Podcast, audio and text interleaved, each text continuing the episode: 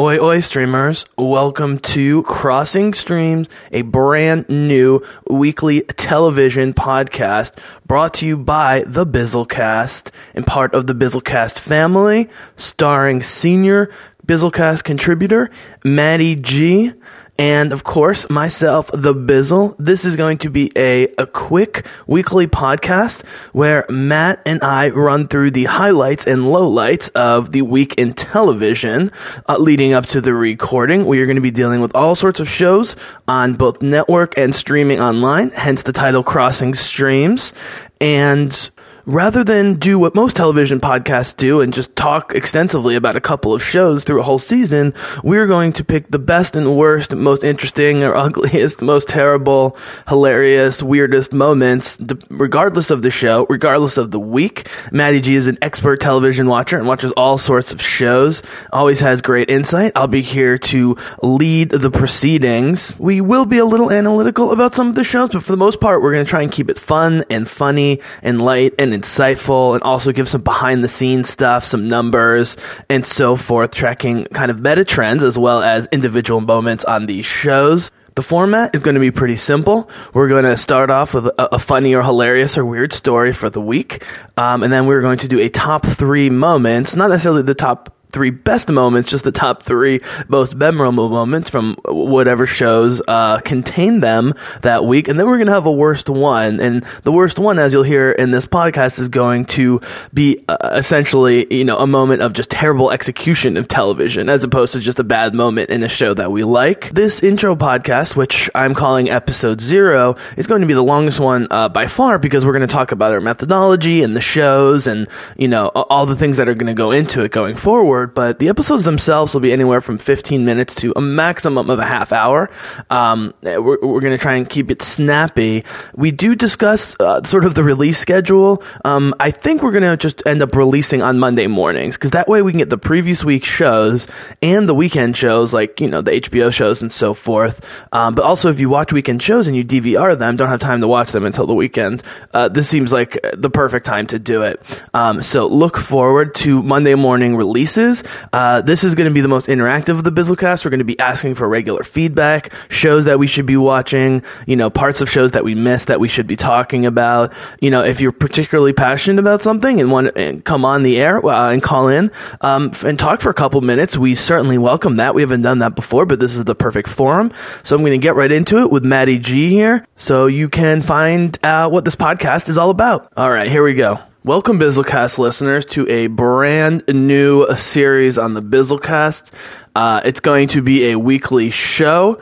Um, I'm going to let my uh, wingman and the guy who came up with this idea tell you what this new show is. Uh, so, Maddie G, I'm going to throw it to you right away.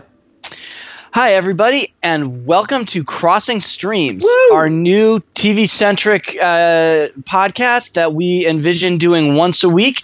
They will be hopefully much, much shorter than our normal podcasts, which because Jesse and I, our nerd knowledge goes deep, can go over two hours without really even trying. Uh, so for this, we're going to be trying to do this once a week, and basically, we watch a lot of TV and we want to react to it. You know, the mostly science fiction and superhero content, and there's a, a shit ton of it on the air right now and we want to sort through it. We want to talk about what we thought was some of the highlights, what we thought were some of the lowlights, you know, even touch on some of the stuff coming up and, and maybe even look at a couple larger issues from from now and again. All right. So in the spirit of shorter podcasts. and by the way, I, I, was cycling back through some of our older ones. I can't believe we went almost three and a half hours on BVS, which means that combined with the movie, we spent at least six hours of our life dealing with that property that I wish we had back. Although the podcast was very fun. But yeah, we're going to keep these ones much shorter. We're going to do it weekly, people. Um, the day that we release it is going to change depending on which month it is and what shows because these first couple months, network shows basically Monday to th- uh, Monday to Thursday. So we'll probably try and get it out on uh, Friday. Do we decide, Matt? Yeah, if, yeah, if we can. Um, if we can, and then uh, in the spring with Game of Thrones and, and Orphan Black, our sort of weekend shows, uh, we'll, we'll, try and get out on on Mondays. I think. Um, so we'll get back to you about that. So here's a real quick uh, agenda, Bizzlecast listeners, which is um, we want to give you a sample of what this show is going to be about. And there have been two shows that Matt watches that have already debuted. And then we're going to go through some of the shows that are starting to debut in the next month or two that we'll be honing in on. Now, if you've listened to any of the podcasts with me and Matt, you know that I'm the movie guy and overall, and Matt's the TV guy overall. Which isn't to say Matt doesn't see movies; he does. It's not to say I don't watch TV. I do. Now I am going to try and add one or two shows, Matt, um, in the next you know few months uh, to keep up with you on some of this stuff. Um, you know, the, the the the one sort of positive caveat is that even shows like The Expanse um, or Legends of Tomorrow, like I've seen at least a couple or a few episodes, you know, and like The right. Expanse. Um, I've I've read some of the book. I, I didn't finish it, and I'll explain why. Uh, I, wanted the Expanse to be really good, and, and the problem with uh, sci-fi and books uh, when we get to that, because I do have something specific to say. Um, and then we're going to uh, talk about um, what's coming up, and then we're also going to end uh, with you know shows that have just been um, just premiered or going to be premiering, which we definitely would never watch, and talk about why we would never watch them uh, as sort of as sort of a preview um, or explanation a, a, as to you know why we're picking certain shows. Obviously, most of these shows are nerd shows, not all of them though. Um, and so, Matt, we're going to get right into it. I will tease that at the moment the format for for you know starting episode one is going to be you know we'll lead off with sort of a funny story or like a weird story having to do with the week on TV or, or, or news or otherwise. And then we're going to do uh, uh, top three uh, moments, which could be, uh, you know, things that are, are, good or just interesting or weird. And then we're going to have a bottom one, uh, which I su- could, you know, I suppose uh, cycle into multiple bottoms depending on how good or bad these seasons are. But the bottom one uh, is going to be just a, a, horrible moment of kind of uh, television creation or execution. Whereas in the top three, we might have a negative thing, you know, but it's still something kind of memorable, right? Am I? Uh, are you in agreement with me, Matt? That, that, that the bottom one is going to be just like how the fuck did that get on television, sort of thing. Yeah, yeah. Or why the fuck did that get on television? Exactly. Yeah. Um, so a okay. fair. Oh no, go ahead. spoiler warning for most people: there is a, a good chance this will happen in the show Gotham, which starts up next week. Because as I've said repeatedly on these podcasts, I watch Gotham because I kind of hate it, and there's a lot of laughable shit that happens in it. So if I can't find something worse, Gotham is always a good go-to TV show for worst moment of television within this sphere of shows that we're going to talk about. You know, I, I maybe we'll have like a Gotham everything. sub subsection. you know, it's like top three, bottom one, horribleness Gotham. from Gotham. Yeah. we'll just let it devolve. Um, oh, we should say uh, why we're calling this Crossing Streams, which was Matt's brilliant idea again. Um, and uh, you know, I, I contributed by immediately registering Bizzlecast listeners, crossingstreamspodcast.com. And, uh, oh, yeah. that will take you at the moment to the, uh, Sound, um, SoundCloud page uh, that's within the main Bizzlecast SoundCloud, and this will be available on the normal Bizzlecast feed, but it sort of has its own playlist. So if you go to, at the moment, go to crossingstreamspodcast.com, it will take you there, so you can listen to just those episodes, and then when I get the website going, which should be in the next month or two, uh, it'll have its own page, and, and will, you know, it uh, will be hosted there. So Matt, why don't you give the Bizzlecast listeners an idea of uh, how you came up with this, this concept and this name? Sure. So we were going back and forth. I was kind of fixated on acronyms because Jesse and Matt forms Jam. So my first idea was Star Jam, Star like Star of the Silver Screen. But Star Jammers are also Cyclops' parents in the Marvel comics. So I thought that was a pretty deep reference. Jesse mentioned that we're going to be talking about stuff on streaming services like Amazon or Hulu or Netflix as much as broadcast TV shows. So we wanted to try to work the stream in there. I came up with crossing streams. We are not going to talk about Ghostbusters often, maybe never. It occurred to me that Ghostbusters was really the first media franchise that really meant something to me. I saw I first saw that movie when I was probably I gosh, 3 or 4. I watched the cartoon religiously. I had a lot, a lot of those action figures. I think my parents actually still have a lot of them in our basement somewhere. Uh, not worth anything. They are all out of their packages. I played with them all the fucking time. Uh, so maybe they're worth a couple of bucks, but um, so yeah, Ghostbusters really still means a lot to me, uh, and so recalling, you know, the first TV show and the first movie that really caught my imagination, using that to reference this new show about the shows that kind of intrigue me nowadays, that felt appropriate. Yeah, um, a couple comments on that, and then we're going to jump into the first couple shows so you guys have an idea of how this is going to work. Um, it's interesting, man. You know, m- my buddy and Bizzlecast co-contributor Adam Dietz talks about how you know Ghostbusters, along with Star Wars, were like the two movies that really fired his imagination as a kid. And you know, other than both being you know, kind of genre movies in different ways, um, they don't share a whole lot thematically.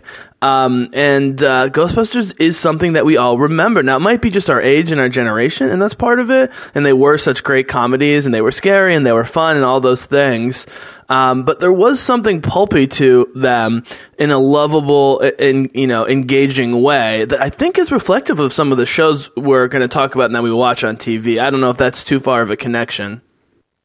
I know there's probably some similarities. I think anybody who tries to inject humor into a show with a science fiction or or fantasy or genre premise is probably at some point in their past saw Ghostbusters and is maybe trying to capture something of that because Ghostbusters, even in a way that Star Wars was funny at times, but Ghostbusters was a comedy that was also a really well fleshed out kind of sci-fi supernatural film. Totally. Um, yep. And that's why and- I'm sorry, and that's why it lent itself so well to the cartoon, which we loved growing up. Right. Um, and also uh, why it seems like of all of these dumb movies that they're making into TV shows, which we're going to mention briefly uh, towards the end of this episode, well, like why a show like Ghostbusters, other than maybe legal and reasons and perhaps logistical reasons, you'd think that would be prime territory uh, for making a show out of, which we will get back to. And so, yeah, the Crossing Streams is, you know, I, I mean, people are watching most of their stuff streaming, and you know, sometimes even stuff that's available on network, you know, you can get for streaming. Like I uh, you know, bought the the Arrow uh, season because I knew I was going to watch it, and I just hate commercials, and it was not that expensive. And I'm like, well, if it's one of the two or three shows that I know I'm going to watch all the way through, and it's not that expensive, I can get on Amazon. I can watch it on my phone. I can watch it on my computer. I can watch it on the go. I don't have to you know, fast forward through commercials. And so even that stuff's starting to get consumed uh, consumed through the internet. Uh, ditto me with Vikings, um, both shows that we're going to uh, talk about um, at some point. So Matt, to get this party started, why don't you um, mention the two shows that you're going to talk about, and then I'll briefly talk about the two shows. Um, but but right before you do that, I also want to mention that you know even though Matt's going to have seen a lot more of these shows than uh, than I will have. Um, I have a sense for most of them, and I'll probably spot watch episodes here or there. And so Matt will kind of talk about the shows, and then I'll probably give him, if it's appropriate and we have time, like one sort of next level question about a couple of these things, something you know a little bit more meta, um, as we try and put together this puzzle uh, that is the giant hot mess of of television and, and streaming uh, TV in uh, in 2017. So, anything else you want to say, Matt? Or you want to get started on the first two shows? I think let's get to it. Go for it, buddy. All right, so the two shows we're going to talk about this week, just because they're the only two sort of genre shows that really kicked off. You know, a lot of the stuff that we're going to get into is going to be debuting in about two to three weeks. But the two that did start up this week were Agents of S.H.I.E.L.D. They had their mid season premiere for the fourth season. And then this thing on FX called Taboo, which is this Tom Hardy passion project. It's an eight part series uh, about it takes place in London in 1814. It involves the East India Trading Company, or maybe a fictionalized version of them, um, whose leader is Jonathan Pryce, who people would, uh, he's been in a million things, but two of his more notable roles, he was the High Sparrow on Game of Thrones, and he was the, uh, the media mogul bad guy in uh, Tomorrow Never Dies, the second Pierce Brosnan James Bond movie. Um, so, he's that guy. Most people, I'm going to guess, if you see a picture of him, you're like, oh, yeah, that guy. Um, so what we want to do is touch on a couple of highlights and and highlight and bring up a low light or two. I would say uh, my my highlight from Agents of Shield this week was seeing Mac Mackenzie, uh, or Alphonso Mac Mackenzie, Mac as he is commonly known, um, going full Carlos Valdes or vibe from The Flash because all he does in this episode is make puns about movies involving robots killing humans because the current Agents of S.H.I.E.L.D. arc is about an artificial intelligence, a woman named Ada. Uh, who comes alive. She reads a, a book with evil magic in it and wants the book so she can do bad things and all that Mac does in this entire episode is make jokes about how can you know this is the beginning of the robot apocalypse. This is how it starts. Um, can I jump in Mac real quick on that? Because uh, that's really yeah. interesting, and I haven't watched Agents of Shield in a while. I might. Uh, you know, I told you, uh, like I generally do with the CW shows, I wait until they're out on Netflix. I can just watch them. Um, right. But uh, Um, with I, I, love Mac. He's a great actor. He gets great material. Uh, again, I don't know where they're at these days. I love his relationship with Skye uh, in season uh, two and three, uh, yep. in particular. Um, but do you think there is, and we'll get more into the specifics of the CW shows, but overall, do you think there's some sort of watching of one another's properties between CW and Marvel in their TV shows? And just as an example, you know, I've, I've been on record talking about how I think uh, Orphan Black people were definitely watching some Breaking Bad, and how Jessica Jones people were probably watching some Breaking Bad and some Orphan Black. Um, I, I, sort of see some some connections running through those uh, TV shows. Do you do you think that that's going on, or this is just the comic book thing, and so they're both going to be a little, uh, you know, snarky or or, or uh, you know, sarcastic or whatever at times? No, I, I don't know if the people who write or show run Agents of S.H.I.E.L.D. watch the CW shows religiously, but I have a hard time believing that nobody connected to that project is keeping track of what the other guys are doing. I mean, and vice versa. I mean, these are the main competition these people have is with each other because nobody else is doing superhero content on air. Um, and they are competing for airtime. I mean, Agents of S.H.I.E.L.D when it was um, an 8 or a 9 p.m. show, I can't remember what it was, was really running up against uh, The Flash and whatever comes after The Flash, which is iZombie in the spring. Um, I think one of the reasons maybe they moved to 10 o'clock, some of that was so they could be more quote unquote adult, but some of it may also have been that maybe they were losing too many viewers to, among other things, the Flash and the CW offerings on Tuesday nights, and they thought they could get more of an audience against the 10 p.m. shows. Um, interesting, interesting. And by the way, um, in terms of ratings, um, Matt and I kind of differ about how interesting we think numbers are when it comes to movies and television. I'm fascinated by that. I'm just kind of a math nerd and stats nerd, so that's part of it. Um, I, I do think it's an interesting indication. Uh, a quick correction: I've talked in the past that Game of, uh, Game of Thrones has had up to 20 million watchers. I believe that's the worldwide total. I know that the past this past season's finale had 9 million, and that was their biggest domestically. I think they've estimated that 20 million people around the world are watching it regularly, which means the average Game of Thrones episode is probably six, seven, eight million, which is still a ton. Um, uh, it's it's about double, uh, a little over double the better CW shows. Um, what, do you know where the Agents of Shield's ratings are in comparison to, to CW? Are they kind of on par in the two to three million area? Uh, area? Um, I'm going to have to look up what the ratings on the Flash, for instance, or Arrow, which has probably got the best ratings, are.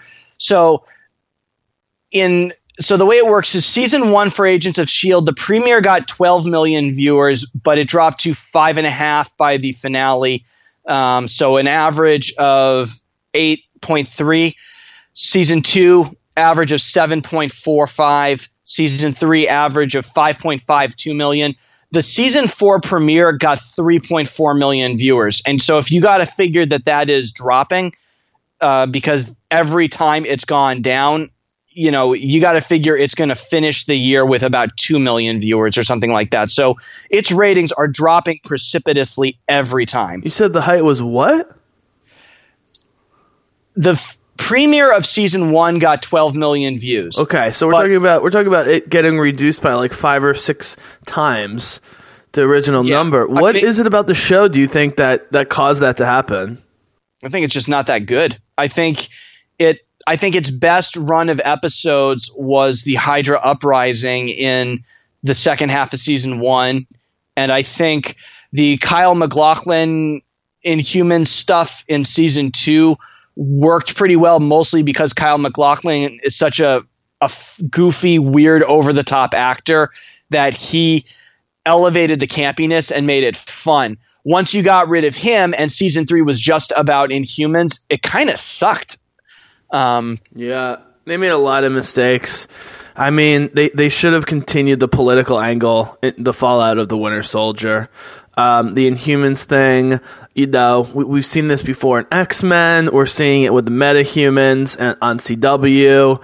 Um, mm-hmm. and it's just such a bizarre property uh, in the first place. And but the problem is it's completely disconnected from the actual Inhumans in the comics, who right. like live on their own island and are much weirder than any of the characters on Shield. Now I know, but you know, production budget seems to be a limiting factor. But if there were really you know ten plus million viewers when this thing first started, what that says is you know it was at the height of, of Marvel's popularity. Uh, you know, right. 2014 especially being maybe the best year of, of Marvel um, or comic book movies in general. Um, with uh, with the Winter Soldier and, and Guardians in particular, um, it, seems they, they dropped the ball on a little bit, which you know for a Whedon production is a little surprising. But on network television, who knows? By comparison, uh, just to to give some context, so over its first four seasons, Arrow has actually been very consistent it got 3.68 million viewers on average in season one. Season four, which is the you know last season, 2.9 million. So barely, you know, not really that big a deal in terms of the drop. It, and then for the Flash, the Flash has actually been better. It averaged 4.6 million in season one, 4.2 million in season two. Um, so technically, Agents of Shield is you know its first three seasons it had better viewers, but you know the CW has renewed all four of its superhero shows: Supergirl, Flash, Arrow, Legends of Tomorrow.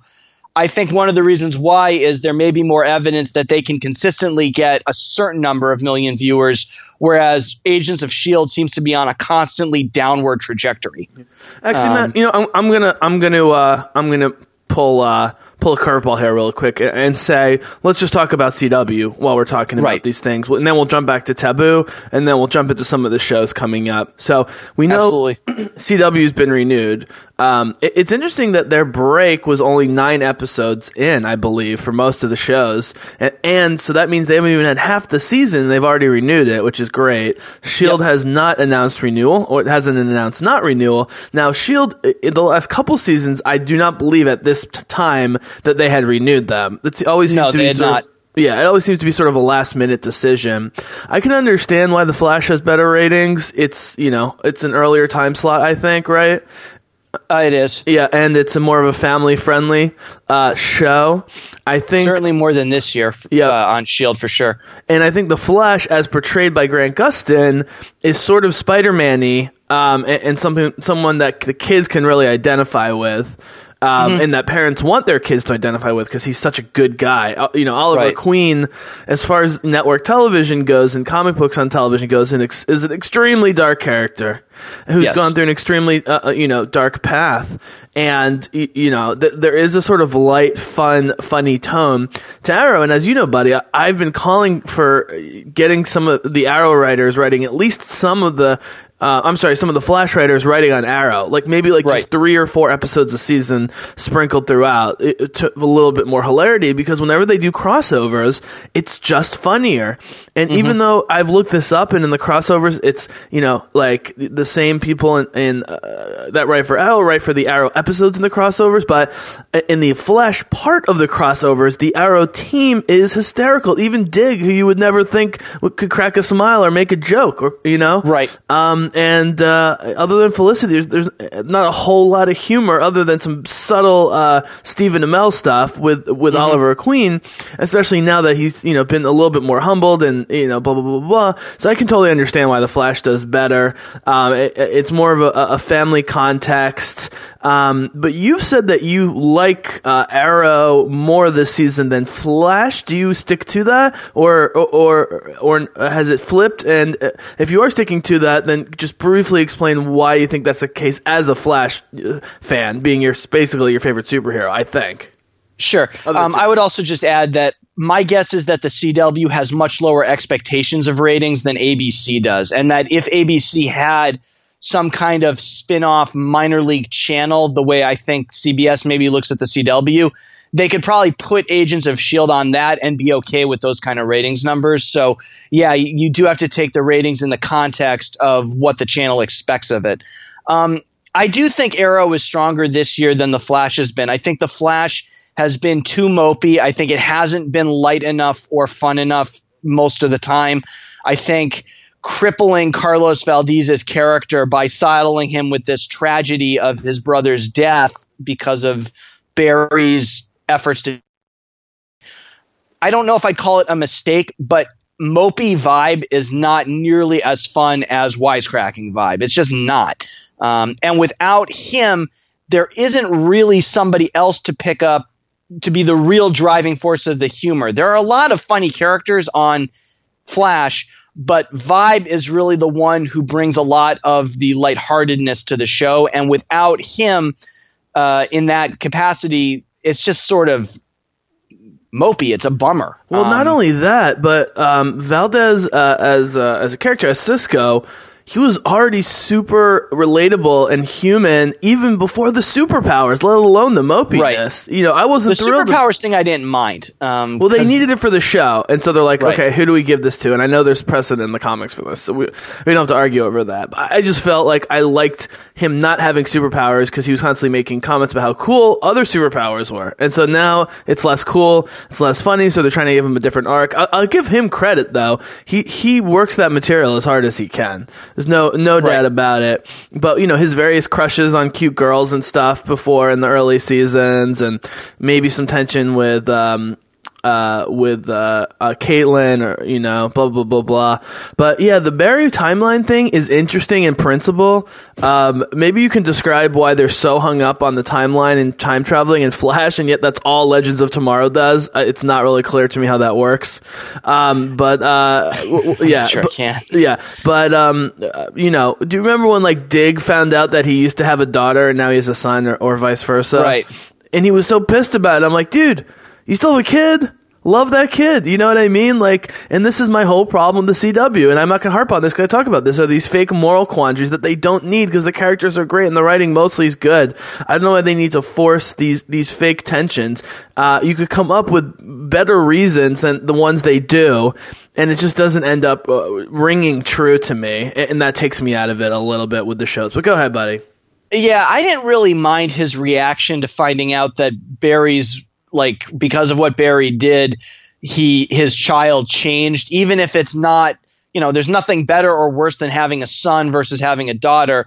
But I mean, I don't have kids. I would imagine if I found out something had happened to my kid, even if it wasn't necessarily detrimental, being pretty pissed off about that. I mean, Why do they see, Why do they even have to know? Why does he tell them? I mean, the, the only thing being- worse one than because they would have found out eventually anyway, Why? and it's how. I I don't think you keep a secret like that forever. Um, But you have that goes to tell the some theory. people, and and obviously, all right. So they find out in the Dominator crossover, and the Dominators come to Earth because they know Barry can change time, and because they watched him do it. So by the end of the crossover, everybody would have been forced to find out the secret anyway, and him coming clean with them instead of lying to continuing to lie to them Yep. it was bad when it happened. The worse it was going to get. Uh, you know, I, I I'm fine with them finding out. Okay. All right. Well, It's also we can Yeah. we can also consider that particular instance to be foreshadowing, even if Dig isn't aware of it, because in Legends of Tomorrow, there's an episode where they go in the future and John Diggle is dead, but John Diggle Jr. has taken over as Green Arrow after Green uh, Oliver Queen got his arm chopped off. Okay. So, you know, this idea of now you have a son. Well, are we going to this dystopian future now for Arrow? That's an for fans. That's an interesting question. So, Mm-hmm. him being pissed is maybe foreshadowing about what it might mean. I also um, think there was a character reason for that, where they're like, ah, you know what, Diggle with the son is actually more interesting than Diggle with the daughter because based on his relationship with his brother. It seems like they probably had a bad dad, or at least a, a troubled father or, or parental situation. possible. And so I think you know I could see him being really hard on his son, whereas he'd never be hard on his daughter. I don't think in the same way. Um, well, for the sake of time, we're going to move on, especially because we're going to have these CW shows to talk about every week, and we could argue they start about in two weeks, and then Yeah. we'll start getting into them hardcore. so here's so Um, I want you to, to to circle back for a minute or two on Shield about why you seem you know maybe dislike it as much or more than usual, and then we'll move to Taboo, and you can tell the fans what that is because I have no clue other than Ridley Scott's involved and Tom Hardy's in it, um, Sure. and then we're gonna do a quick rundown uh, of the shows coming up. So uh, go ahead, buddy. Yeah, so uh, Agents of S.H.I.E.L.D., it's just.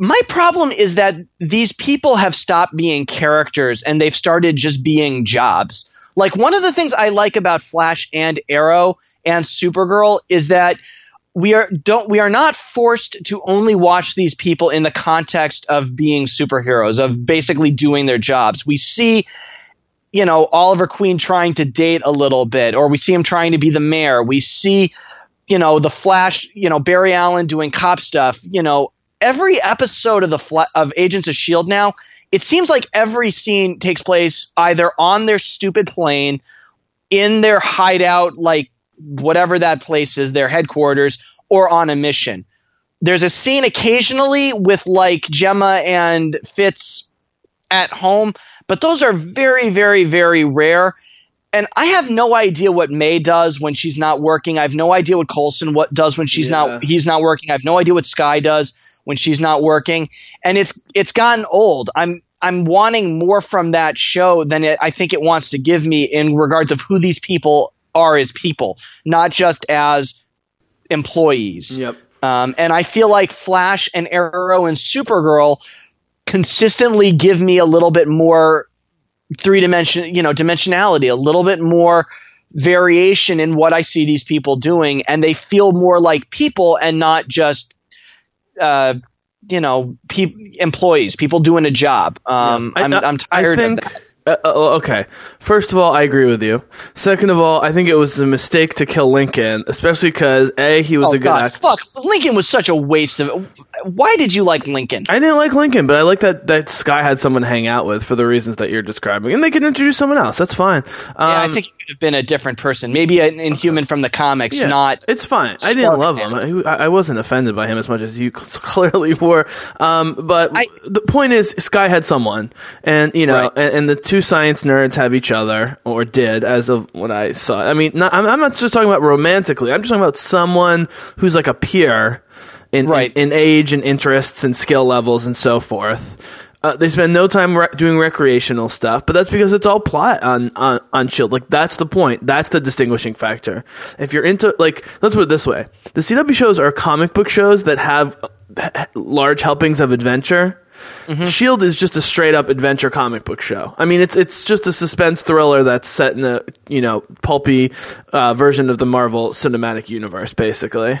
And so the structure is just different. They're not going for that. They're they're you know I mean. It, it- which is interesting because you know Battlestar having only 10 episodes uh, a season essentially w- was able to do the adventure and the the character stuff because it, while Battlestar was serialized they would take a break some weeks and just and just do character buildings. And other weeks would be straight up uh, as Ron Moore calls it Big Max you know where it's just uh, you know st- uh, star fighting and stuff space fighting. Uh, Shield could use a better balance. I totally agree with you man. I, I think they're relying on the strength of the actors who for the most part as I've said are really good. It's, this is totally a case of of the writing and execution and and, and show running not being not nearly as good as at least the majority of the actors I would say I mean I don't think let's put it this way I don't think the Shield actors are worse than the the CW actors they're at least on par and some are even better No, I'd probably agree with you there. Um, I don't think they're being given a lot of meat to work with, and I, I don't know how to put this. I'm just going to be blunt. Everybody involved with Shield, and at this point, it kind of includes the actors. It, doesn't seem like anybody's heart is really in it anymore. I think maybe because they're just running out the clock before they can finish the fourth season, go to syndication, and cancel something that, as far as I can tell, Marvel Studios never wanted to happen in the first place. Um, and it seems like everybody's still making these superhero shows on CW really are into the project that they're doing. They might get sick of it eventually, but it seems like everybody still really likes being on Arrow, writing for Arrow, making Arrow. The same can be said of The Flash, of Supergirl, of Legends. I mean, even iZombie, which is vaguely based off a Vertigo comic, the best thing about it is how much fun the actors all clearly are having acting against each other. I mean, the chemistry in that show and the the fun atmosphere is really, really, really attractive about it. I'm going to. Uh, I'm going to slightly. I'm not going to say disagree because you've seen more recent episodes of Shield than I have, but I followed three or four of the Shield actors on on Twitter, most especially Clark Gregg and Chloe Bennet, Right. who are very close, um, and they really like working with each other for sure. I can tell you that. I don't know if their hearts in in the project. I, I think the writing's letting them down. I, I don't think they're mailing it in. I, I think it's just the writing letting them down. Because honestly, there's some there's some Arrow episodes where it feels like they're mailing it in because the writing's letting them down, and I know they're not. You know, so I don't really think that's fair. I don't think it's fair to, to to blame the actors for mailing it in. If that's your impression, that's fine. Um, I also think I think everybody is kind of giving it about 85% at this point. Um, Okay, but but I, I also think that they're you know you know the positive and negative of Shield is that it is in the Marvel Cinematic Universe, and so they're constantly trying to make it work, but make its own distinct thing, which is causing lots of problems. But I do think that through we, through you know the Whedons and through Clark Gregg in particular. They get a slight boost of feeling like they're a part of something bigger, um, and, I, I- you know it's kind of a benefit to CW that they have to create their whole universe within the CW universe, if that makes sense. no, I'd agree. I would also say, so, I, I mean, Chloe Bennet has been emphatic about how frustrated she is with the way her show is treated within the larger universe. Clark Gregg has not been publicly, and I think maybe some of that is because Clark Gregg's character was introduced in the movies and was a movie character until Avengers, and all of the Avengers know him. Somewhere in the back of his mind, he might still think that he could somehow wind up back on those movies eventually, and I am kind of of the in agreement about that. I don't think any other character, Quake included, is ever going to exist outside of Agents of S.H.I.E.L.D. I don't think, even if they do an Inhumans TV show, which is what they're currently thinking of doing instead of a movie, uh, which is a bad sign. I mean, I, I think they're going to think about a TV show and then they're just going to scrap the whole thing. With an Inhuman show, I don't think Quake is ever going to come back if Agents of S.H.I.E.L.D. is canceled. Which is a shame because I, I think Chloe Bennet has the chops to be Sure. in movies, and maybe she will be in non-Marvel movies after the show's canceled. Um, I think she will be too. I think she'll be cast in more stuff. Yeah. But I think she knows that she can maybe burn this bridge in a way Clark Gregg maybe doesn't think he can. So she doesn't mind calling yeah. out management for doing a bad job. She- and they she you know, has her, have. She has her whole future in front of her. She's super young. She's super talented. She's attractive. She's charismatic. She's versatile. Yeah, I, I agree with you. I mean, you burn your bridge. I, I- it's not even burning a bridge. I mean, even if this go- ends badly, it's not like they're going to ban her from being in Disney movies going forward. I could totally see her being in like a, you know, like uh, you know, you know, like Emma Watson's in the new Beauty and the Beast movie. Uh, like I Right, could, I could totally see that with Chloe Bennet, and there's plenty of other studios she could work with. Um, you know, people have badmouthed the studios plenty of times and still ended up in, in those projects. So I, it's not a complete burning of the bridge. Um, I agree with you about Clark Gregg. I could totally see him come in at like the darkest moment. Let's say at sort of the beginning of, of Infinity War Part Two or whatever they're calling it.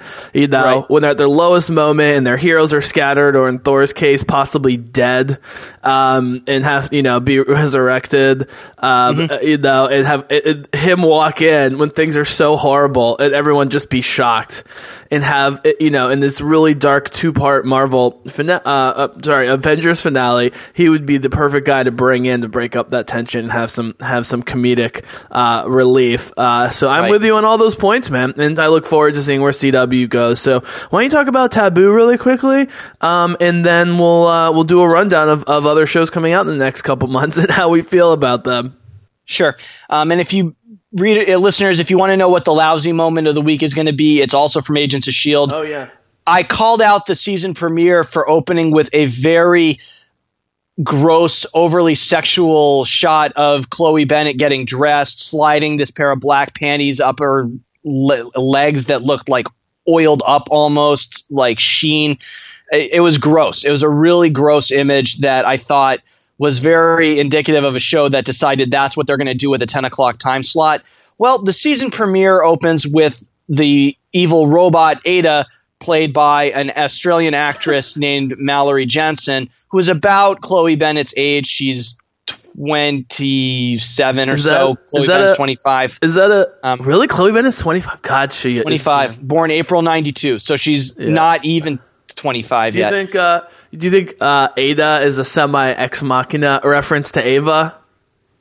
I don't know. I think AIDA is a thing in Marvel. I, I the hell if Oh, I know. okay. But in an almost the same shot, it shows her getting dressed, except in the mid-season finale, she got shot up. So you also get to see her her naked skin with the bullet wounds. So it's not only gross, but it's a little bit torture porny, which is the worst trend that's happened to horror movies in the last 15, 20 years. Uh, so really gross moment again. Uh, uh, you know, reminded me of some of the shit in Westworld, that some of the worst parts of Westworld, um, which I did want to bring, bring up briefly, uh, just to give my two cents on it. One of my biggest problems with that show is I can accept a world where robots go crazy and bring about an apocalypse. I have a much harder time accepting a world where there has never been a movie or story or TV show written or made about robots going crazy and bringing about an apocalypse. Because from the pilot, these robots start displaying stuff that if you've ever seen a movie about a robot apocalypse, is just screaming, we're going to go crazy and kill everybody at the end. And spoiler, that's kind of what happens. So, how nobody saw this coming is mind boggling. Yeah. Okay. Taboo, this eight part thing with uh, ta- um, on FX. With Tom uh, Hardy, you starring broke up Tom there. Hardy, yeah, sorry, I was Yeah. stuttering a bit. Yeah. Uh, star of Mad Max, star of The Revenant. He was in Inception. He's been he was Bane. Um, very very good physical actor playing this British guy who's away in Africa for a long time, and then he comes back upon learning his father is dead. It involves a piece of property he's inherited that the in East that uh, that ga- gives you access to Vancouver that the East India Trading Company wants access to. Um, and if you like Tom Hardy, if you think he's kind of inherently cool in how he acts and portrays his characters, Taboo is very, very Tom Hardy ish. You know, he walks around all gruff and he speaks with that kind of clipped, hard to understand British accent, and he threatens to kill people a lot, and he struts and he wears a oversized stovepipe hat. So I kind of dug it. I think people, other people, will be very turned off to it. Um, but for me, watching Tom around doing Tom Hardy stuff, very enjoyable. Cool. All right. Well, we, we, we will track that show. Um, do you know what Ridley Scott's involvement is? Just a Uh, producer. He might be. I mean, Tom Hardy and his father, whose name is actually Chips, Chips Hardy. Uh, they're the two who really created it. Um, I don't know if Ridley Scott is involved. It's certainly the production value is extremely high. Um, uh, yeah, he's uh, Ridley Scott's an executive producer on it. So I don't know what role he played in actually making it, but yeah, he he backed the project as far as I can tell. Um, you never know exactly what an executive producer did. You know what the what the actual contribution they make is. I mean, um, we'll see what happens with the new Alien movie. There's no way it can be worse than Prometheus. You But- got to figure it'd be hard to uh, be worse than Prometheus. But but Um, if you take out Prometheus, Ridley Scott really hasn't fucked up on almost anything in the last 40 years, as far as I could tell. He's made a lot of good stuff. I mean, that's for damn sure. And the stuff that he's done well is like some of the best stuff freaking ever. Um, Yeah, and I think you know, he, he unfortunately as like an 80 year old, he's probably never going to win an Academy Award. I think he'll go down as the best, you know, uh, director. He'll be given an honorary yeah, one. yeah. Well, hopefully they do it soon because I don't know how many years he's got left. Although the uh, you know the Martian. Exodus Gods and Kings was a was a strikeout. I for forgot him. about I- that. Yeah, but that was yeah, uh, that was a funny year. Aronofsky had the terrible Noah movie that nobody saw. Um, But you know he came back strong with The Martian, and uh, if Yeah. nothing else, The Martian shows that he does have a youthful heart. And for all of his dark movies, he- you know, and he claims that the apocalypse is coming in real life. You know, if if, if you hear interviews with him, but he does have a spark of of, of optimism and positivity to him, and so uh, it's uh, he's an interesting fellow. So it's a good combination with with Tom Hardy, who is never uh, in movies as good as his talent, in my opinion.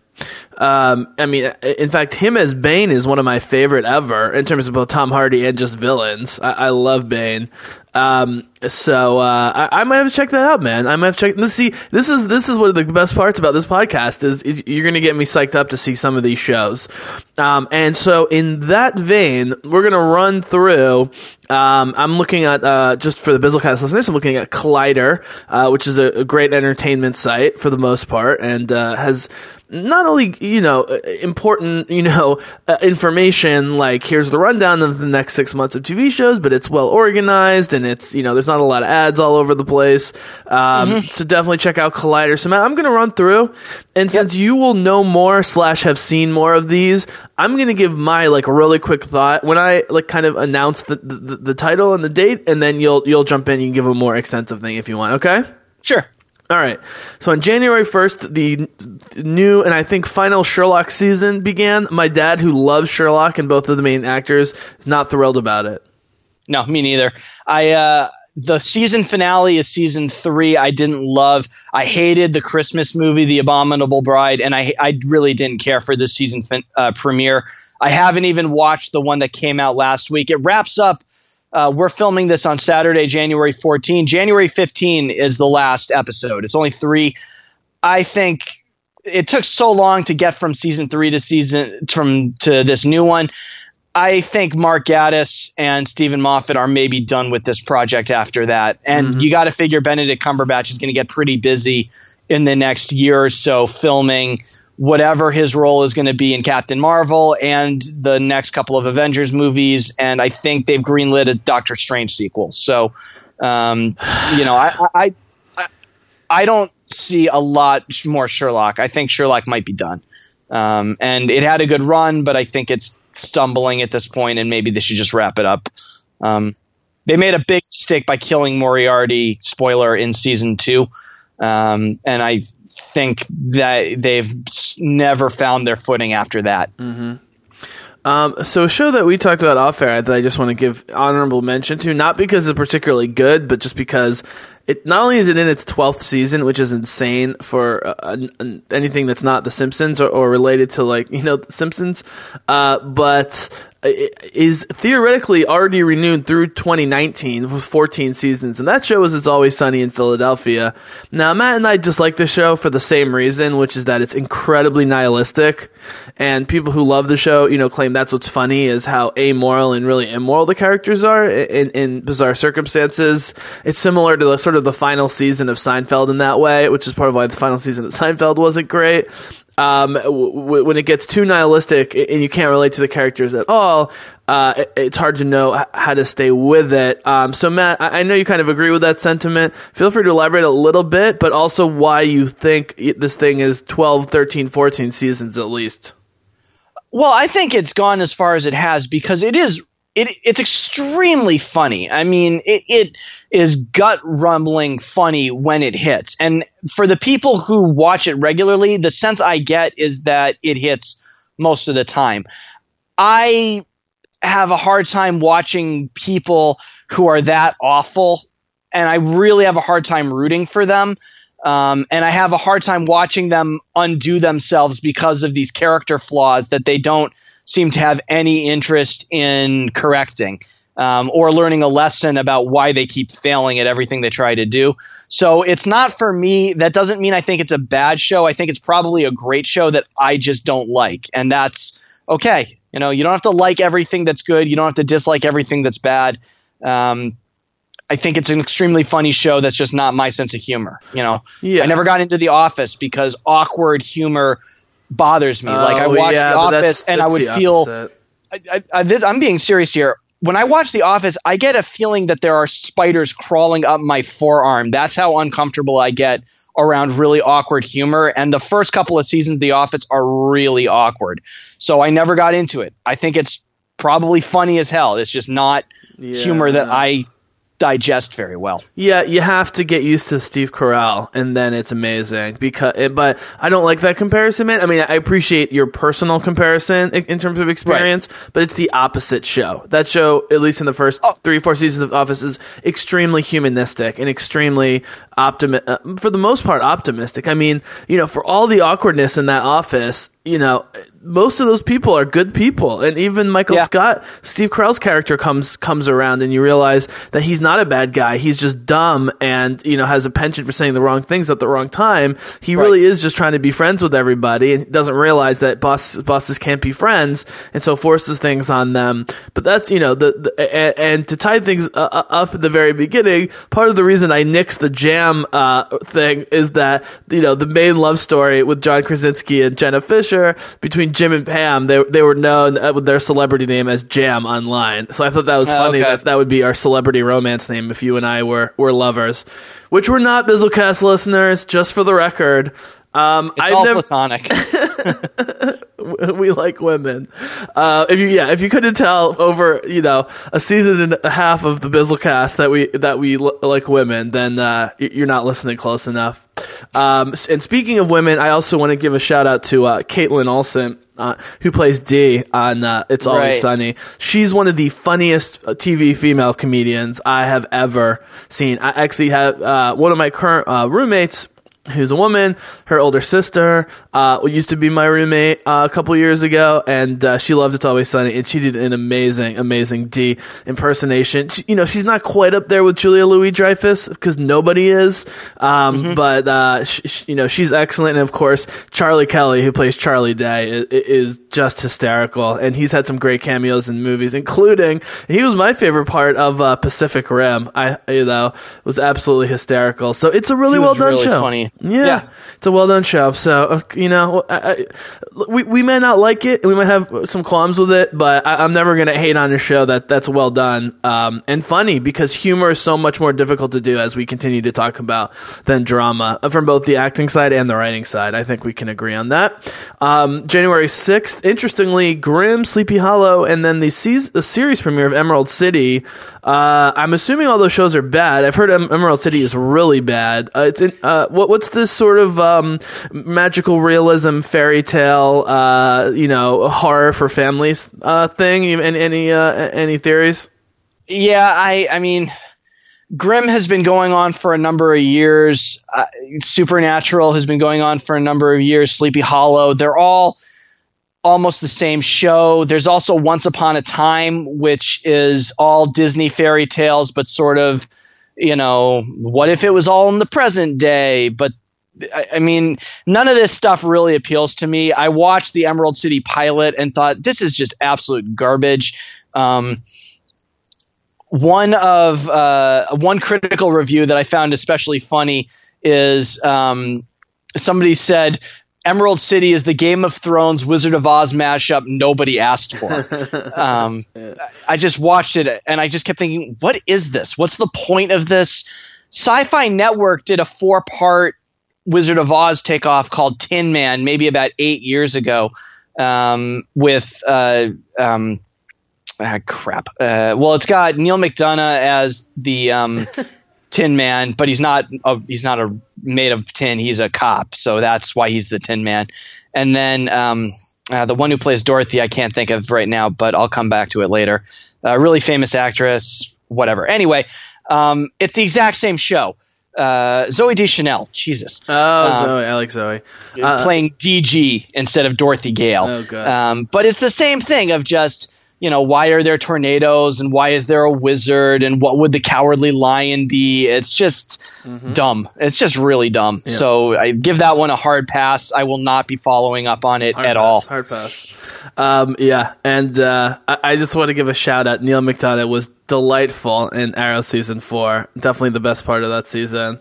Yeah, it was um, Damien Darhk for sure. Yeah. Um, So uh, yeah, I mean, uh, there's nothing. One of the great things of comic books are mustache twirling villains who know they're mustache twirling villains and play up the fact that they're mustache twirling villains consciously. You know what I mean? Self consciously. I love that. So I'm gonna just jump in real quick.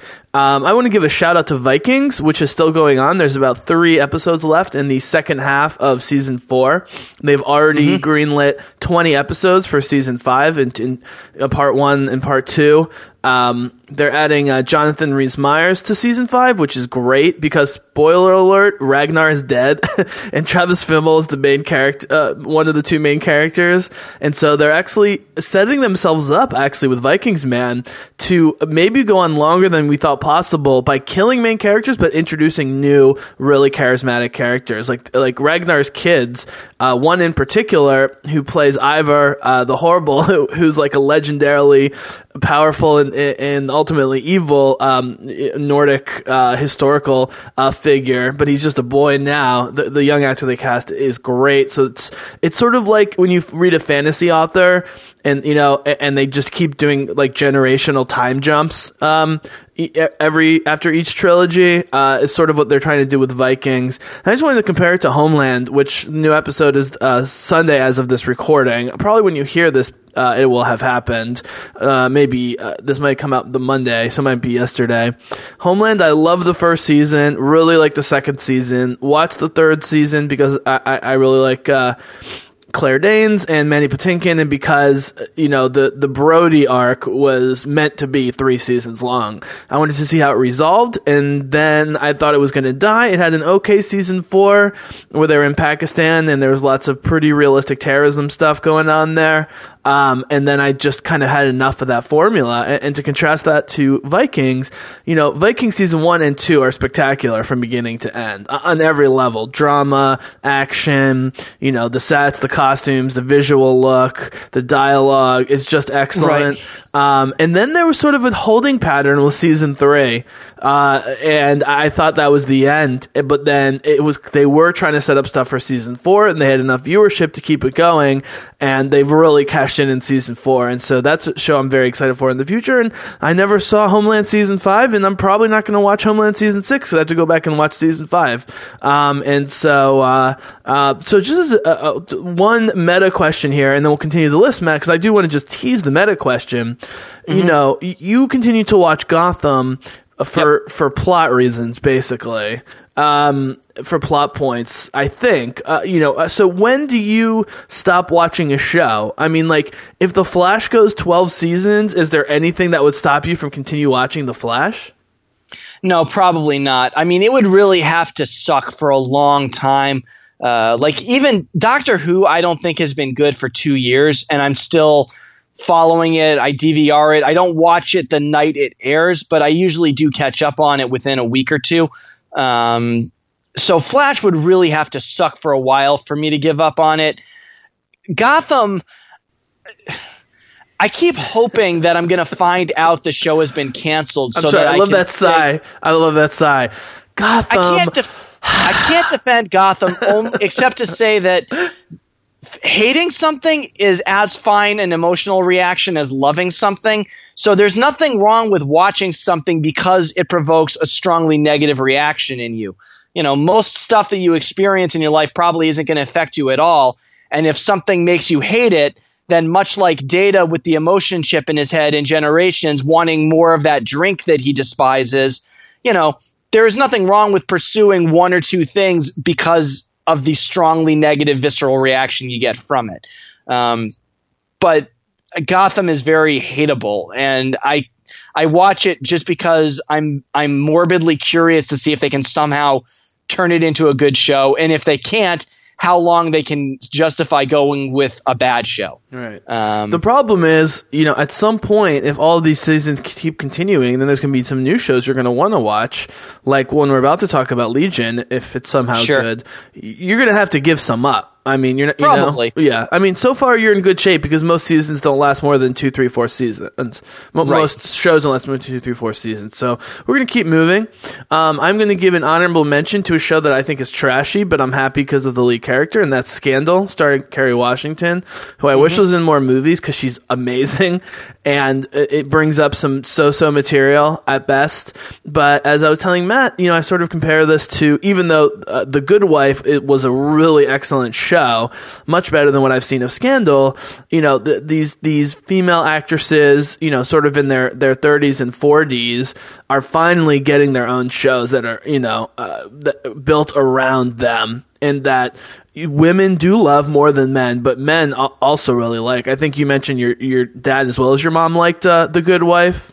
Yes. Yeah. Definitely. Yeah, and uh, it doesn't help that Kerry Washington and Julianna Margulies are, are both extremely uh, good looking and charismatic. Um, but uh, I, I would love to see more of this, both in terms of Kerry Washington being a woman and also being a black woman. Um, you, you know the premise of that show, right? She's the basically the PR director for the president. And they have an affair, you know, Right. super original. Um, is it is it weird that I kind of want to watch season one of Voltron so that I can watch season two on Netflix coming out? No, I don't think that's weird at all. Okay, I mean, Voltron was never a show that really spoke to me as a I little kid, but you know, five mini lion bots coming together to form a big lion bot. That's awesome. I mean, totally. have at it. yeah, um, yeah. Um, all right, Supergirl, uh, January twenty third. We've already talked CW, uh, so that's that's the CW week. Yep. Um, Legends is moving to Tuesdays, so it's going to run back to back uh, next to Flash, basically. So Flash at eight, Legends at nine. Um, speaking of shows that have gone on forever, how many seasons has Grey's Anatomy had? I, I I never cared about Grey's Anatomy. No, I, mean, know. I don't care either. But I just, oh, oh, just in the sense of how many, you know. I mean, it's, it's always Sunny's been on twelve, and Grey's Mm-hmm. Anatomy's been on thirteen. That means when Grey's Anatomy started, we were in fucking college, man. Jesus Christ. That sounds. r- I mean, Yeah. doctor shows always have longevity to them. ER went on forever, and there's a reason that we keep getting more doctor shows just to see if, what the next one that sticks is. I Yep. mean, there's they're all indistinguishable from each other. Uh, yeah. I let's, mean, there's let's keep moving. one. Yeah, let's keep going. Um, so on February 1st, two interesting shows, uh, or I'm sorry, two interesting things to talk about. One is the 100, one is the Expanse. I know some people, uh, especially a couple female friends of mine, but I know some people who really, really like the 100. And even on like Twitter, just some like people I follow on Twitter like with the 100. Um, what's the deal with that show? It seems like the premise is kind of cool, but I don't know. I. It seems like it's some kind of dystopian YA future show. I think the 100 is 100 people who survive a satellite crashing or something. Honestly, I don't know anything about it. Yeah, they send Listen- they send back hundred people back to Earth to see if they can come back. Essentially, Okay, yeah. So, I listeners, we can't get to everything. No. If there's something you love that you think we should be checking out, tweet it either of us or email us, and Yep. we'll be happy to check it out or contact us uh, through social media. so Make a good case, and we'll watch an episode or Oh, two yeah. and see if it's worth getting into. if you make a good case, we will for sure watch an episode and talk about it. And uh, if you're really passionate about it, then maybe you can even call in. You know, we haven't done that before, but we'd be happy to give that a try. So also on February 1st is The Expanse, which we've talked about a lot in the past.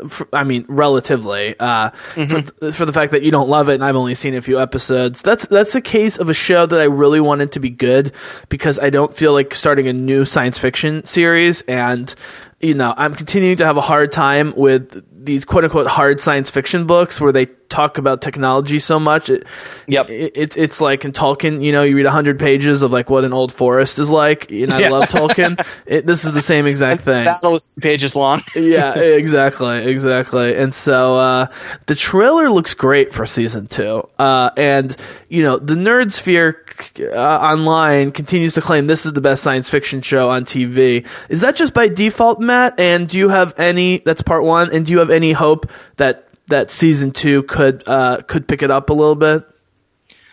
Um, I, I think it probably is the best science fiction show on TV right now by default because I don't think there's that much that's much better. Yeah. Um, you know, in terms of pure sci-fi, not super. Although actually, no, Orphan Black is the best science fiction show on the air. But people, yeah, I mean sci-fi, sci-fi, like space sci-fi. oh, on yeah. Sci-Fi Channel, No, no, like space, like future, like real. right? I don't know future why.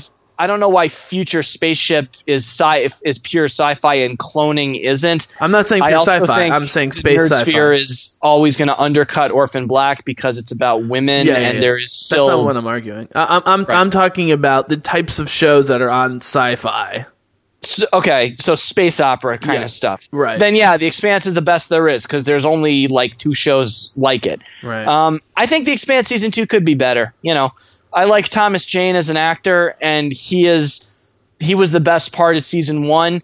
If they make the second season about him, I think it could be fun. If they make it about the people on the ship, the Rocinante, which they seem like they're going to, none of those characters struck me as nearly as interesting. So uh, it depends what the focus of the second season is. Um, It looks like they're getting more money, or just the technology is getting better in terms of the special Could be. effects. Um, which again is not the main reason we'd watch these shows. Um, all right, so moving on to a, a f- couple more, and we'll wrap up. We've got uh, Legion, February eighth. I would like to be excited about this show. I don't trust Fox with much, I, but I guess I should have faith a little bit more in FX, which Matt has uh, praised in the past, right? I have. Yeah. Um, and this show is made by Noah Hawley, who was one of the guys who created, or maybe the guy who created the Fargo TV show with the right. Coen brothers, which I loved both seasons of Fargo. I thought they were fantastic television. Yep. Um, so it, you know, it, if they go Fargo-y on this instead of just X-Men-y, there maybe there's some hope. Yeah. Um, uh, a couple days after that, Walking Dead and Girls both return. Uh, very popular shows. We didn't talk about that. Uh, Humans, which some people like, come out the following week. Mm-hmm. Uh, somehow, um, let's see. Uh, it's about robots. Robots are inherently cool. Yeah. You might like it. Yeah, robots are cool. Um, and then we get to March, and things start getting a little weirder. I, I sh- we should point out that they're trying to make television shows out of things like Training Day and Taken and National Treasure. I, I just don't really understand. I mean, let's put it this way, man. At least Agents of S.H.I.E.L.D. is trying to be its own property within the Marvel Cinematic Universe. It may not be Right. succeeding, but, you know, uh, trying to make a movie into a television show rather than a, a tel- like, uh, uh, rather than a television show that's related to a movie, if this is making any sense, seems kind of futile to me, and I'll be shocked if any of these shows make it past the first season. Well, they already did uh, Lethal Weapon, the TV show, Oh, right, which yeah. kind of stunk. I mean, with a lot of these action sh- movies that they're converting, and they are all action movies, you know, Taken, Rush Hour, they're all action movies. Action films very rarely afford a lot of opportunity for really deep character development, and you need good characters to carry an action TV show more than you need good characters to carry an action movie because there's so many more hours of TV. And I just I don't see enough there in the Taken movie franchise to really be able to get a TV show out of it. Um, Yep. So I, I will be skipping all of those. Yep. And National Treasure, they already have a National Treasure TV show. It's called The Librarians, and it's not that good. All right. Well, a show that Matt does really like, uh, coming back on Tuesday, March 7th, is The Americans. Absolutely. Although that wasn't, I don't know if that was supposed to be Russian or French, but it sounded French when yeah. they're Russian. No, it, I don't. It wasn't supposed to be either. I just felt like put it throwing an accent on there. Some some general world accent. Well, because it's the worst title ever for a show. I, I'm I'm a big supporter of not being able to use American, American Psycho, American Beauty, Right. American Pie. You know, like you should not be able to use America in front of movie or TV titles. And maybe this is just the the the irony. You know, stretching the irony as far as possible. The Americans. but this is subverting that because the premise is these are KGB spies, deep cover spies who are sent to America to live there for decades. You know, they are they marry, they speak perfect English, they have kids, you know, because they want to, but also because the KGB expects them to have kids so that nobody wonders why there's this young couple living in the DC area and they just are there. Um, you know, it's they have kids as part of their cover. So everything they do to be to blend in is an act. You know, the wife the woman knows how to like make brownies and stuff because that's what a housewife is supposed you know she has a career too. It's the 80s um, you know the they run a travel agency. They are pretending to be americans while they spy on us for the kgb um, so calling them the americans is you know subverting it. Yeah and um, uh, uh what was I going to say about that? Yeah, I mean, eh, no, I, I, get why they did it, but I, I, hope I hope someone makes a show that's just called America, and then no one can ever do it again. Um, all right, well, tried that with a band, and it wasn't very good. Um, yes. No, The Americans is fantastic. Yeah. Uh, even uh, one of the things that makes me trust FX is that they keep renewing the show, even though it doesn't get good ratings, because they recognize how good it is. You know, mm-hmm. it is really well written. It's extremely suspenseful, it, but still very heartfelt. All of the actors are really good. You know, Keri Russell and Matthew Rhys as the spies are fantastic. The girl who plays their daughter, Holly Taylor, who I think is now probably about 18 years old, is great. Noah Emmerich um, as their neighbor who is in the FBI is really, really, really good. Um, Holly Taylor is 19, um, so I was actually re- pretty much right on the nose on that. Uh, so I'm really looking forward to the next season. It finally has started getting some award nominations, um, you know, for some Emmys and stuff. But it's really, really, really good. Okay. Well, so check that out, people, if you haven't already. I've got two or three more and we'll wrap up. So we've got uh, Iron Fist on March 17th. And my feeling about this is it's not, there's no way it's going to be as good as Jessica Jones. It might not even be good as Daredevil season one, but it looks like it's at least fast paced and magic and, you know, so, you know, like it'll be easy on the eyes to watch the show. Unlike, uh, in terms of action, unlike Luke Cage, which I kept falling asleep no matter what episode I was watching. Yeah, I think it's going to be easier to watch than uh, maybe any of them. Yeah. Um, although, what I'm just hoping is it avoids the campiness that oh, that became an ongoing problem when they brought the ninjas to Daredevil season two. Um, if they can avoid that, it should be a fun watch. Um, yep, and then um, a show that I'm really excited for and was actually going to read the book, and, and, now uh, I think I sort of have to wait, perhaps, is uh, American Gods, which is, I think, considered Neil Gaiman's best novel and one of the, you know, b- best sort of. Uh, surrealistic fiction novels uh, ever written. Um, it's actually from what I understand, it, it's sort of an Americanized, um, better written version of Neverwhere, which was an early book that was set in a sort of uh, the underground of London. If you yep. guys have ever seen the Hellboy movies, especially Hellboy 2, and there's an underground where this you know crazy fantasy universe exists.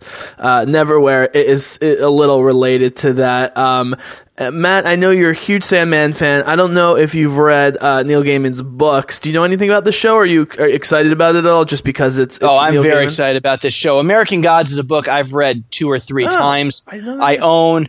Uh, I owned the regular edition for a while and then I lost it. So then I bought the extended edition with more scenes. Uh, I've watched the, tr- you know, I've read all of Gaiman's books except his biography of Duran Duran, which I'm not lying. He wrote a biography of Duran Duran. Um, uh, I, I love Neil Gaiman, and I don't know if this is going to be good. It's on Showtime. It has Peter Stormare, who is uh, most people would probably know him from either uh, the Coen movies. He was in Fargo. He was Satan. If you saw Constantine, the Keanu Reeves Hellblazer movie, that wasn't very good, but he was really good. Um, playing a, a, winter, a Russian winter storm god named Chernobog. Um, the book is awesome. Uh, it's just, it's impossible to describe what it is. Everybody should read it. Mm-hmm. I hope the show does it justice. Um, but I will certainly be checking that out when it comes out um, in uh, April sometime is what they're looking at. So I, I want to mention. Oh, and it has Ian oh. McShane as oh nice. Um, Mr. Wednesday. I'm not going to say who Mr. Wednesday is because I don't want to spoil that. He's reveal. a main character. Even I know that. Yes, he's a main character. I'm not going to say more about what he turns out to be, yeah. but Ian McShane is such a great character actor. I loved him in John Wick. I loved him in his brief appearance on Game of Thrones. I think he's the best part of Deadwood, probably, Sure. from what I understand.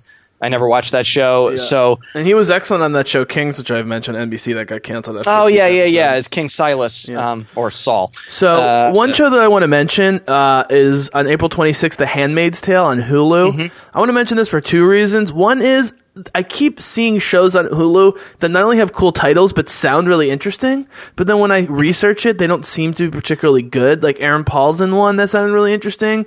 Uh, Yep. That hasn't gotten great reviews. Um, so I'm, you know, Hulu seems to be struggling. uh, it- Like, let's put it this way: as soon as Netflix and Amazon started doing original content, it was immediately popular. Now they had this distinct advantage. You know, Netflix had a huge advantage because they were already the main source of movies and TVs online. At, you know, Right. for many years, Amazon had the advantage of us all being Amazon users to one degree or another. And if you just you get Prime, you get free two day delivery and the you know music and movies, whatever. Hulu doesn't quite have those advantages, even though it's been around for a while. But I also want to mention it because you know, there were some comments when, when Trump got elected that we're basically on a path, uh, if he gets his way, towards The Handmaid's Tale, which is a dystopian book uh, set in, in the future, uh, you know, somewhat near future by Margaret Atwood, who's a highly decorated author. Um, who I believe is Canadian, uh, but she's sort of considered an American. She's a North American writer. Um, actually, my uh, my buddy and uh, co-partner at Modiba, man, uh, Eric Herman from Wesleyan, uh, his parents who are academics at University of Toronto are, are buddies with her. She's supposedly an awesome woman as well as a great writer. Anyways, in this future, the United States becomes isolationists. It kicks out its immigrants and it enslaves its women. And, uh, you know, I, I can't believe the show's coming out, you know, uh, three months after Trump gets, gets, uh, inaugurated. Uh, I'm not saying this is going to happen. I don't think this will, e- will ever happen, but, you know, it, it is interesting. And, and as I mentioned, before I even knew about the show, uh, or it was really announced, people were, were making a Handmaid's Tales reference. Also, to bring things full circle, Claire Danes does an excellent audiobook reading of The Handmaid's Tale. So check that out on Audible or iTunes if you guys are, are into it. Um, even if you've never read it before, or especially if you've never read it before. Um, so one or two more, uh, and then we'll wrap up. Um, actually, I only have one more. Uh, I guess two. Uh, one is Sense Eight, which you didn't like. My dad somehow Never liked. watched it. I just heard it was stupid. I and It gets it's decent Wachowski, reviews. so I'm so eh about. I agree with you, but it keeps it gets good reviews. I mean, it, it really does get at least. Let's put it this way: it gets good user reviews, which to me is mostly more important than than critics at this point. Um, and uh, you know. I, I I agree with you about the Wachowskis. I felt like Sense Eight, if it was terrible, was going to be the end for good. But since it was decent, it seems like, and they got renewed, um, and they even did like a one-off Christmas episode a few months ago. Um, so that's interesting. And then Twin Peaks, you know, I mean, Yeah. again, I mean, you know, the theme. Oh, and this is this is what we'll end on, man, because this is what we talked about mostly in the pregame. Is uh, as I open up our little uh, little document here. So Matt made a document of of shows. Uh, maybe like what two dozen or a little bit more. Uh, Something like that that we could conceivably talk about. We will not be talking about thirty shows Sure. or twenty shows a, episode. Uh, That'd be impossible. and, and shows that we didn't explicitly mention. And again, we're not promising uh, at all that we're going to cover these, but just ones that uh, that Matt put together: Walking Dead, uh, and then Fear of the Walking Dead. Uh, you know, iZombie Into the Badlands. Lots of zombification. Um, and then we did mention Orphan Black, but I do want to say that you know we're going to be covering Orphan Black extensively for sure. I'd be shocked if that wasn't on our weekly podcast as one of the things. Um, uh, Star Trek, who knows? Um, and then Twelve Monkeys, which Matt is hot and cold on, but it seems like you're going to give another chance. Sure. Preacher, Dark Matter, Game of Thrones, and then there's Netflix, uh, Stranger Things, The OA, um, shows that I've heard great things about. Um, but and then Atlanta, um, which I'm sure was renewed because it got great ratings and was critically extremely acclaimed, including winning a bunch of Golden Globes. Um, but we did a count of these, and we c- we could barely find five or six that were not sequels related to a previous property, adaptations. Right? I mean, Right. from my you know, I mean, say what you will about these two shows. Vikings and Homeland are both originals. Right. Uh, the, Amo- the Americans, is, Americans, is original. Into the Badlands is original. Yep. Um, Dark Matter is no, it's based off a comic book. okay. Stranger Things is. yes. OA is So, At- yes. Atlanta. Yeah. But that's it. That's it. Everything else, and again, we're biased because we watch genre stuff, you know. Right. But it, it is interesting that most of the good, you know, stuff, uh, genre stuff, uh, or, or otherwise on television are p- from pre-existing, and yet some of the worst stuff is also from pre-existing. Any thoughts on that? Um, I mean, you would. I think the problem is a lot of the stuff that they try that's new doesn't tend to last. Like Defiance and Helix were both original ideas Sci-Fi Network came up with. Those shows, Helix went two seasons, Defiance went, I think, three. Original ideas, not super well executed, and they went off the air. I've said before, Sci-Fi Network doesn't seem to really be shooting for the moon on any one show. They just want to have a good bunch of B plus, B, B minus shows on all at once, and then Sure. when they run out of steam, they can just cancel them and replace them with something else. So mm-hmm. I'm hot and cold on Twelve Monkeys, but that's okay because it's probably only going to last three or four seasons tops, and then it'll go off the air just because ev- that's what happens with every sci-fi show. Yeah. Um, So okay, so I'm gonna end on my end with a few shows that I have on Netflix um, that aren't necessarily premiering anytime soon, but I can see myself watching in the next couple months, and I'm gonna propose that you know some of that be fair game, um, especially when I'm catching up on a show like Stranger Things, which most people have seen and really like. Um, so I'm just going to mention three or four really quick, and then you can end on anything you want. And please, please comment on these. So the one that I didn't mention that I thought was excellent. Well, I'm not going to say excellent. I, I thought was very good, um, and certainly beautiful to watch. And the production is excellent. Is um, uh, the Medici uh, Netflix show. Uh, they're advertising as a Netflix original. It is in English, but it's actually an Italian production. It's Italian producers, Italian creators. It's filmed all in Italy. Uh, most of the secondary actors are Italian. The main actors, for obvious reasons, um, are, are you know are, are uh, English um, English actors, Right. Um, but uh, you know it's a little two dimensional. and They only have you know eight episodes in the first season, and they're really uh, mainly uh, concerned with, in a good way, the historical stuff.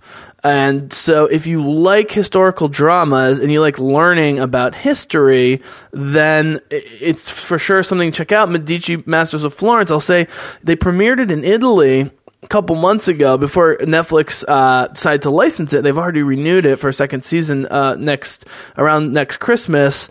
Um, it, it premiered to seven million people in Italy, which if you you know if you do the mathematical equation for the United States, that would be like thirty to forty million people watching that show. So Right. it did really well, even in English in Italy. Um, obviously, the Italians liked a fairly positive portrayal of the Renaissance in Italy, despite assassinations and disease and so forth. Um, so I would definitely recommend that. Again, an original property, um, though based on history. Um, and then uh, one I haven't seen and, and I was really close to, but then all of a sudden, like three or four people that I know said the show is like so horribly disturbing, and so I'm probably never going to watch is Black Mirror. Yes, I Black Mirror, which I've watched all of, is an exceptionally good show in that it's extremely well made. It's extremely relevant in the questions it asks about where specifically mobile and social media technology is going and what it might mean for our society. But it is extremely bleak. It is pretty pessimistic most of the time. It has one episode that that sort of suggests that technology might make our lives better in some way, and that's pretty much it. And I shudder to think of what kind of person could binge watch that show because I have been able to occasionally watch two episodes in a row, and that enough is uh, alone is enough to make me want to put my head like through a glass window. Uh, most of the time, I have to go a week between episodes just to not feel like the world is doomed. Um, you know, it's the kind of show that you have to watch Care Bears afterwards to just balance yourself back to. well, even. that's that's a great transition because the kid the kids show that I'm really excited about watching is Guillermo del Toro's Troll Hunters on Netflix, which is supposed to be excellent. I mean, I watched the trailer; it looks amazing. I mean, it is 3D animation, but it's like nothing you've ever seen. Um, and, and it's it's definitely a kids' family movie, but it, being Guillermo del Toro is, is definitely weird and, and dark at times. Um, and they've got voices like Kelsey Grammer, Ron Perlman, the late uh, Anton Yelchin, and some others. Um, is really supposed to be good. It's got almost five stars on on Netflix, uh, so that's one to check out. Um, in terms of cleansing your palate, probably the show I am most likely to watch on Netflix before anything else, because it's been on my list forever, and I hear it's spectacular. Is Peaky Blinders with uh, Cillian Murphy and uh, Sam Neill, and it's uh, it's basically it's it's a it's a notorious. It's based on uh, historical stuff. A notorious gang in 1919 England. Um, it it basically looks like a better version of Boardwalk Empire set in England i- in the early 1900s. And uh, is has won a bunch of awards and, and is supposed to be quite excellent. And and Cillian Murphy is one of my favorite actors that doesn't get enough work. But this seems like a great role for him. It's already three seasons in. I'm pretty sure that it's been renewed for a fourth season. That's the thing, man. It's important to me when I watch these shows. Uh, it- it's not everything, but if I know it's being renewed, then I can invest myself a little bit more. You know, especially when the seasons are only you know six. Let's see, season one's season one was six episodes. Yeah, so there's three seasons and they're all six episodes. So it's only 18 episodes, and I know it's going to continue. So that's important to me. And uh, yeah, that that's what I've got. Uh, anything that you have been putting off that you might watch that could be up for discussion? Well, I think in the same uh, vein as the Medici's, uh, at some point pretty soon I'm going to start on The Crown, which is a Oh, yeah, I have that Netflix show about uh, young uh, Queen Elizabeth Yep. uh, the second. It's got Matt Smith, who was the not most he's not the current, but he was the previous actor to play the Doctor on Doctor Who. Yep. Um, he was also uh, Skynet in Terminator Genisys. Um, Oh, he's he's that guy, that Britishy guy that Yeah. you know infects John Connor in the future. Um, Yeah. Anyway, uh, everybody I know who watches The Crown loves it. I don't usually go for historical dramas, but I'll probably check this one out. Um, I don't watch a ton of kids. whoa, wait, hold on, hold on, hold on, hold on. Sorry. Did you just make a Terminator Genisys reference without a snarky comment? Did that just Yeah. happen? Okay. Yes, I just wanted to make sure. Go ahead. Because one was not needed. I've I've put in all the digs that I need to, and this is not an appropriate podcast for that. Um, I, I just want to make sure that an alien didn't kidnap Matt and, and you know and replace. no, you. I don't have to shit on it every chance I get. Just like ninety percent of the Ninety time. percent, ninety percent. Yeah, we're good with ninety percent. Yeah. you know, you have to take a break every so often. So when you do take your shot, the next shot it pops a little bit more. You know. Yeah. Um, I one that uh, TV show coming that I find a little intriguing. I don't watch a ton of kids TV. I watch a fair amount of kids movies just because I like like I like Moana and things like that. Um, and I'd argue all superhero content is kind of for kids, except Jessica Jones. Um, but uh, coming to Amazon Prime later this month is something called Ronja the Rod- Robber's Daughter, which is a new cartoon from Studio Ghibli, which is most Oh, famous yeah. for the anime movies of Hayao Miyazaki, like Princess Mononoke and Spirited Away and My Neighbor Totoro. I'm a huge House, Hayao Miyazaki Castle. fan. This one is done by his son Goro Miyazaki. Um, I have not seen very much of the non Hayao Miyazaki Studio Ghibli content, but they execute at such a high level that I'm going to guess this is going to be pretty good anyway.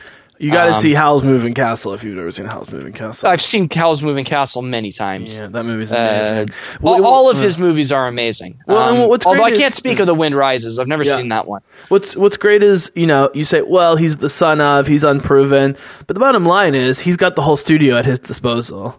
Right, and he's not unproven. He's made other movies some with his father. Um, so he's this isn't going to be his first effort. This is just going to be a TV show that I think was pretty popular in Japan. Yep. Um, So okay, so th- th- as our wrap up thought here, and then we'll finally sign off. Of course, this went longer than we were expecting, uh, but Bizzlecast listeners, for sure, we're, we're, we're aiming for thirty minutes or less on these weekly podcasts, and it shouldn't be a problem because I'm going to be doing other podcasts, and we both have real work to do and so forth, and I need to do edits of it. So it's actually a nice uh, way to force us to do shorter podcasts, to do it weekly. And you know, please, if you like the podcast, can, you know, listen to it as regularly as possible. Spread the word about it. Uh, and if there's things you'd like to, you know, be part of it, it doesn't even have to be a specific show, but just like ideas. You know, we, we really want this to be for the people and not just me and Matt talking about things that we like. Uh, although that will be a major part of it. Um, so please uh, give us feedback, and we look forward to bringing you episode one. So, just in the spirit of of summarizing here, real quick, Matt, I think it's safe to say the stuff we're most, uh, and by we I mean you eighty percent, me twenty percent, because you're seeing a lot more shows than I am. Uh, Right. That we are most confident will continue to be good as CW.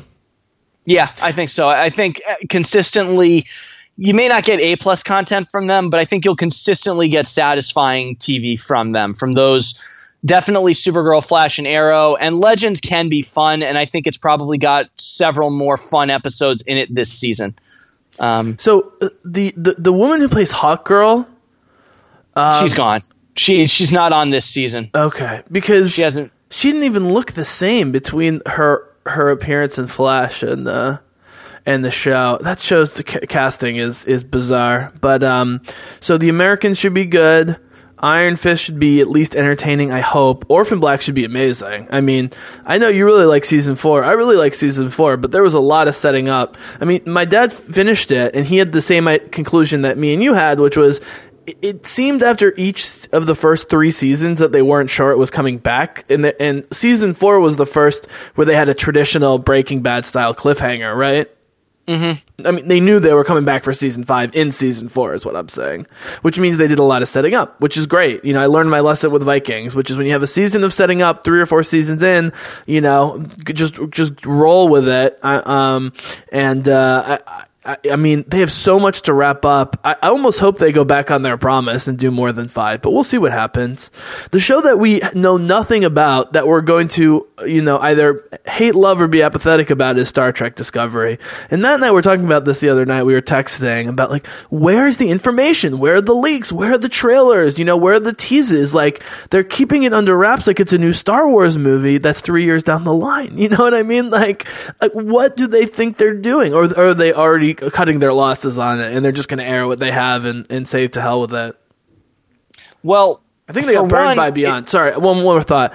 They, they got burned by Beyond. I think they were really disappointed by Beyond's performance. And the, the fact that they continue to advertise Blu rays and, and digital files over and over and over again all these months later show that, that they may have lost money on that movie despite the totals.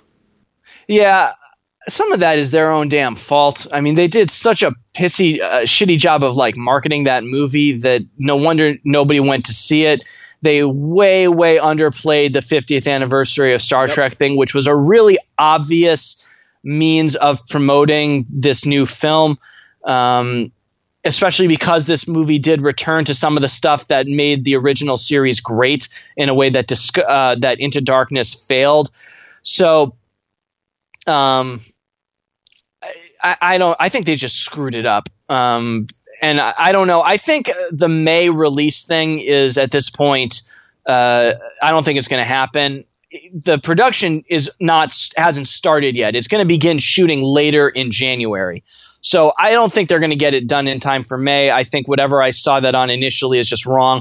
I think that's a fall release or maybe even a winter 2018 release. So I think we have plenty of time to wonder why they're screwing this up to come. We don't have to worry about that right now.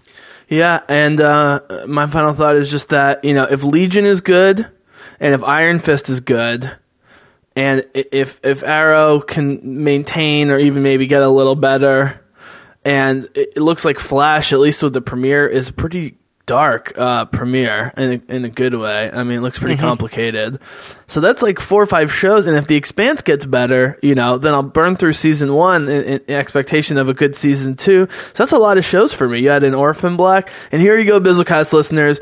This is the ultimate motivation to listen to the show regularly and you know tell your friends about it because if this show is still going on in the summer i will promise you right now on air matt goisman that i will watch the entire season of game of thrones and we will talk about it every week if it's worthy Alrighty, I will hold you to that, Yep. and I, I think it will certainly be worth talking about whether or not it's good or bad. Yeah, but So- but but it's up to you, Bizzlecast listeners, to keep to keep listening and uh, and tell your friends uh, that we're still going to be going this summer with it. I think we will, just because we have so much content. So I think there's a pretty good chance. Um, I, of course, will have to go back and watch the parts of season five and six that I, I haven't seen. Whatever. Um, the, the other show, man, that I, I really want to watch and I just can't get g- get ready for. You have sort of at the bottom of the list on demand question mark is Atlanta. Um, and my dad says that the, the, the problem for him is that it's not r- really a comedy or a drama. It's like somewhere in the middle, but it's not a dramedy. It's just weird. Right. It's just kind of weird. I the sense that I get from listening to other people talk about it is that uh, Donald Glover had this idea of of a show he wanted to make, and he went out and he made it. And uh, you know, it is extremely creative and it's extremely well executed and compelling. Uh, and it's a little hard to classify of whether or not it's a drama or a comedy or whatever. I will probably check it out. It's just hard to throw more things onto my list because of how much TV I already watch, which is way too much. All right. So just in terms of scheduling, and uh, we'll sign out. So Matt, uh, the CW shows, which is what we mostly care about, start uh, the week of January twenty third.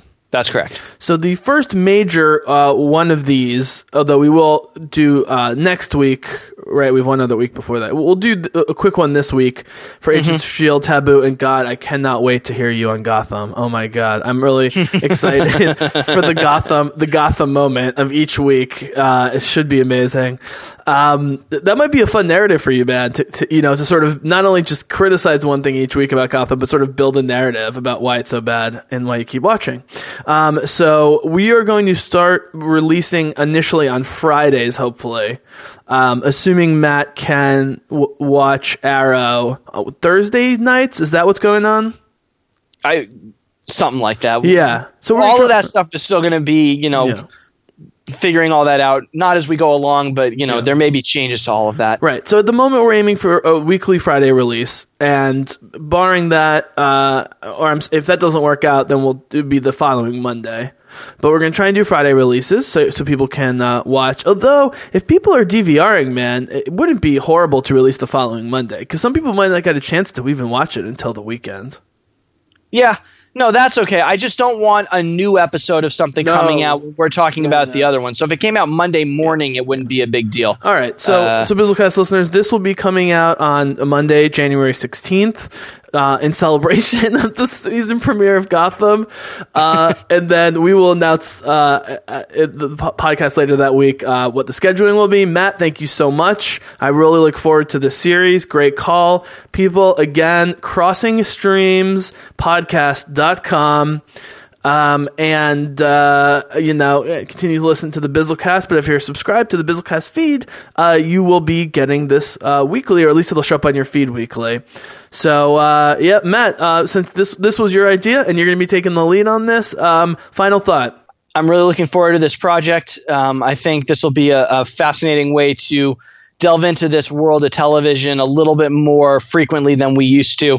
Um, and hopefully, we're able to glean some good insights from it. Absolutely.